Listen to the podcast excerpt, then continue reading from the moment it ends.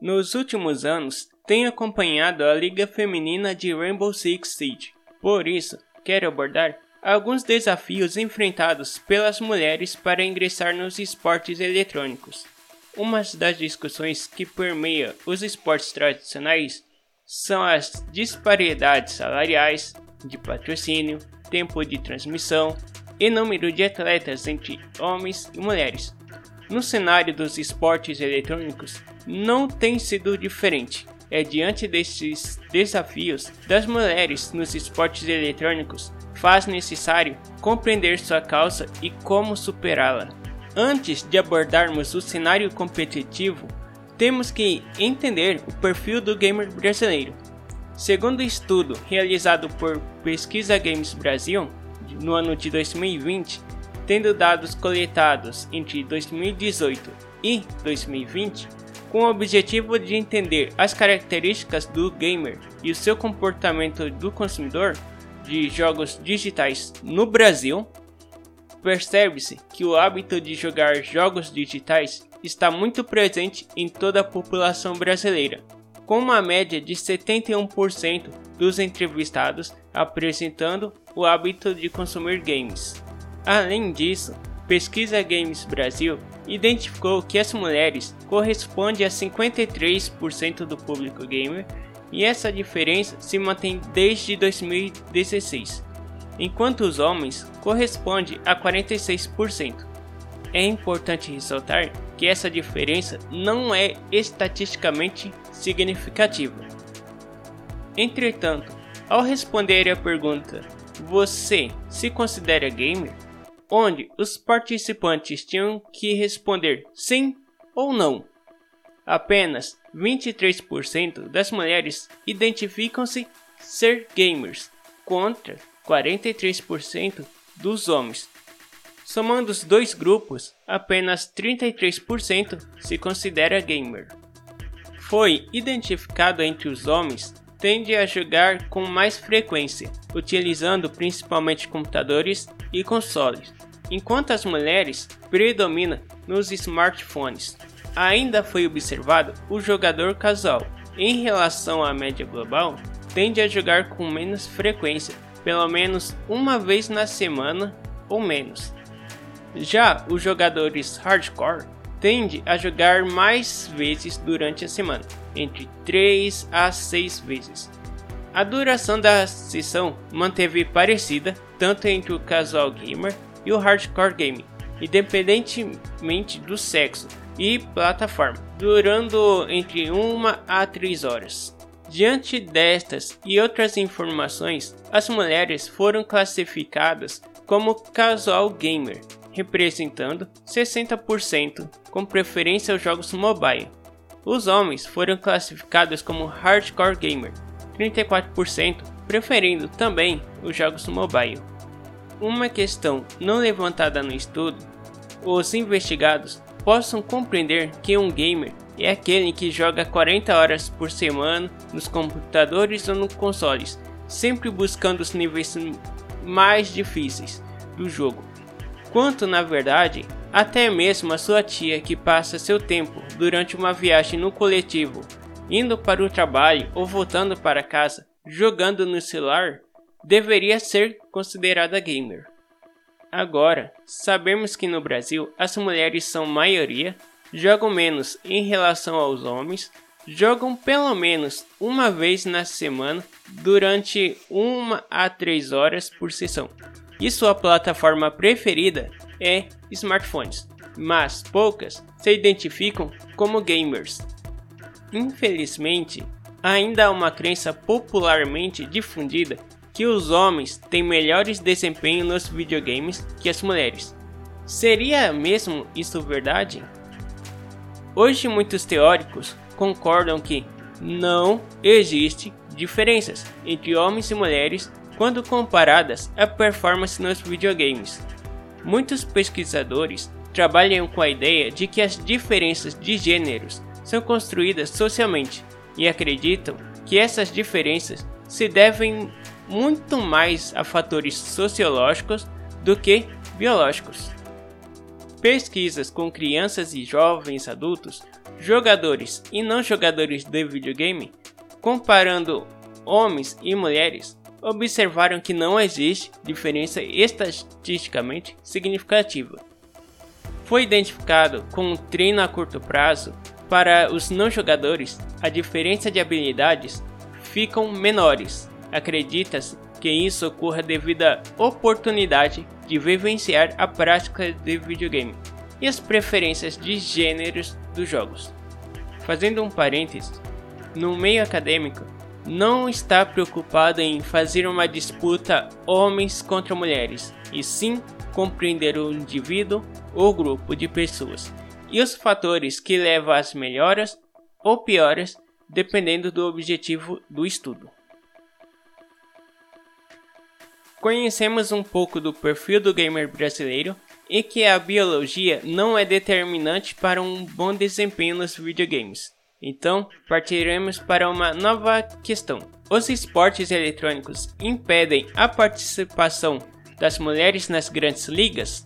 Segundo uma reportagem de Bianca e José, do, do ano de 2019, boa parte das principais competições amadoras e internacionais aceitam, por regulamento, participantes de qualquer gênero, com restrição apenas na idade mínima, ou seja, em tese são torneios mistos.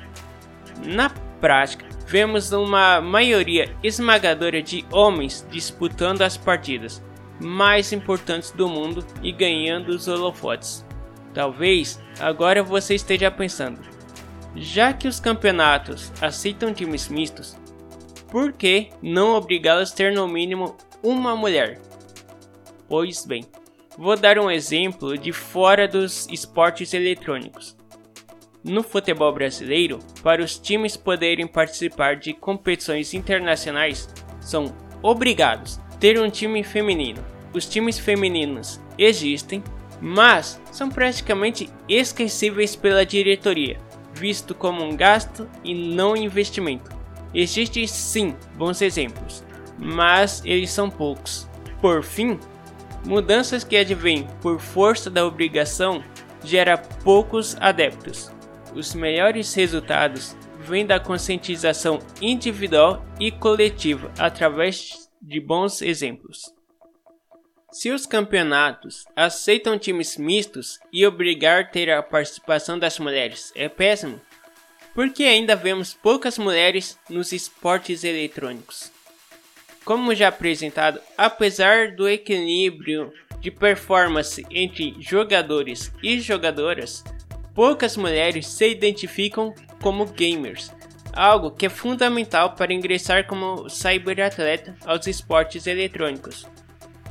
Segundo a pesquisa de Consalvo e colaboradores, as mulheres que se interessam mais por informática e tecnologia que ela considera como usuárias hard se interessam mais por jogos do tipo First Shooter do que as que têm a tecnologia menos integrada em sua vida. Ela cita também que as usuárias médias preferem RPGs, jogos amigáveis e puzzles, ao passo que existem mulheres que simplesmente não jogam, pois consideram isso como uma atividade masculina. Além de poucas mulheres se identificarem como gamers, Invelise enumerou algumas características das gamers classificadas como casuais. Aqui vou apresentar somente as características pertinentes aos esportes eletrônicos. Primeiro, as mulheres teriam preferência por tipos de jogos onde não é requerida muita habilidade com joystick, que seja de fácil assimilação e aprendizagem rápido, seja no joystick ou mouse e teclado. É necessário uma boa coordenação motora e tempo de resposta nos esportes eletrônicos. Como já vimos neste quesito, não há diferença entre homens e mulheres. Segundo, preferência pela cooperação e não pela competição. Segundo Jensen e Castle, sempre há competição em algum nível, mesmo que seja com um computador e muitas garotas gostam disso. Entretanto, as autoras apontam que a competição entre mulheres é diferente, benevolente, segundo as pesquisadoras, mas, mesmo assim, é uma competição. Terceiro, a ausência de violência. Subramanian e Granfield afirmam, dizendo que a violência é um dos maiores motivos que afastam as garotas dos videogames, porque a violência não faria parte das brincadeiras tradicionais femininas, como fazem parte do mundo dos garotos. Aquila, por outro lado, questiona como é possível entender sob essa perspectiva o público feminino que gosta de jogos competitivos, violentos e destrutivos. A autora concorda que as moças que jogam esse tipo de game são uma minoria. Exatamente por isso, os estudos de mulheres consideradas gamers seria necessário. Quarto e último, ainda há o direcionamento feito pelos pais, onde muitas vezes acredita-se que videogame é coisa de menino. Logo, numa casa onde só há meninas sem pai gamers, elas podem demorar para ter o primeiro contato com os videogames. Quando elas têm um contato com jogos, são de baixa ou sem agressividade e competitividade, enquanto para os meninos é apresentado uma diversidade de jogos de luta, de tiro, entre outros com características competitivas. Diante do exposto aqui apresentado, Emma Fraser, pesquisadora pela Universidade de Manchester, corrobora considerando que não existe razões biológicas para a separação dos campeonatos de esportes eletrônicos pelo gênero biológico e que tal divisão serve apenas para incentivar o ingresso das mulheres em competições. Desta forma, a divisão feminina contribuiria para facilitar a identificação de mulheres que jogam não competitivamente a ingressar em campeonatos locais, universitários e, quem sabe, nas principais ligas. Uma curiosidade: as crianças e adolescentes buscam experimentar um esporte novo ou buscam a profissionalização graças a atletas que são referência a ser alcançada. Aqui aprendemos um pouco do perfil das jogadoras de videogame no Brasil.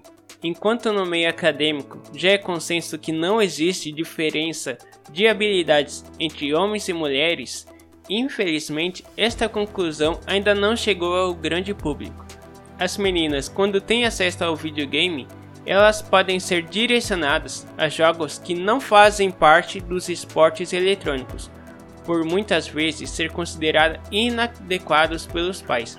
As mulheres representam a maioria dos players nos smartphones. Por fim, entendemos sobre a importância de uma liga feminina para que elas possam ter uma referência a ser alcançada. Ainda temos muitas questões a ser compreendidas e resolvidas para termos um ambiente competitivo saudável para as mulheres. Eu sou Gabriel, um apaixonado por um estudo sobre ludicidade, brincadeiras, jogos e videogames. Agradeço por terem ficado até aqui, e isso é porque vocês gostaram do conteúdo. Peço também que compartilhem este conteúdo com um amigo seu e, principalmente, com uma amiga para que ela possa estar se ingressando a este cenário competitivo com grandes oportunidades. Por fim, desejo que a força esteja com você.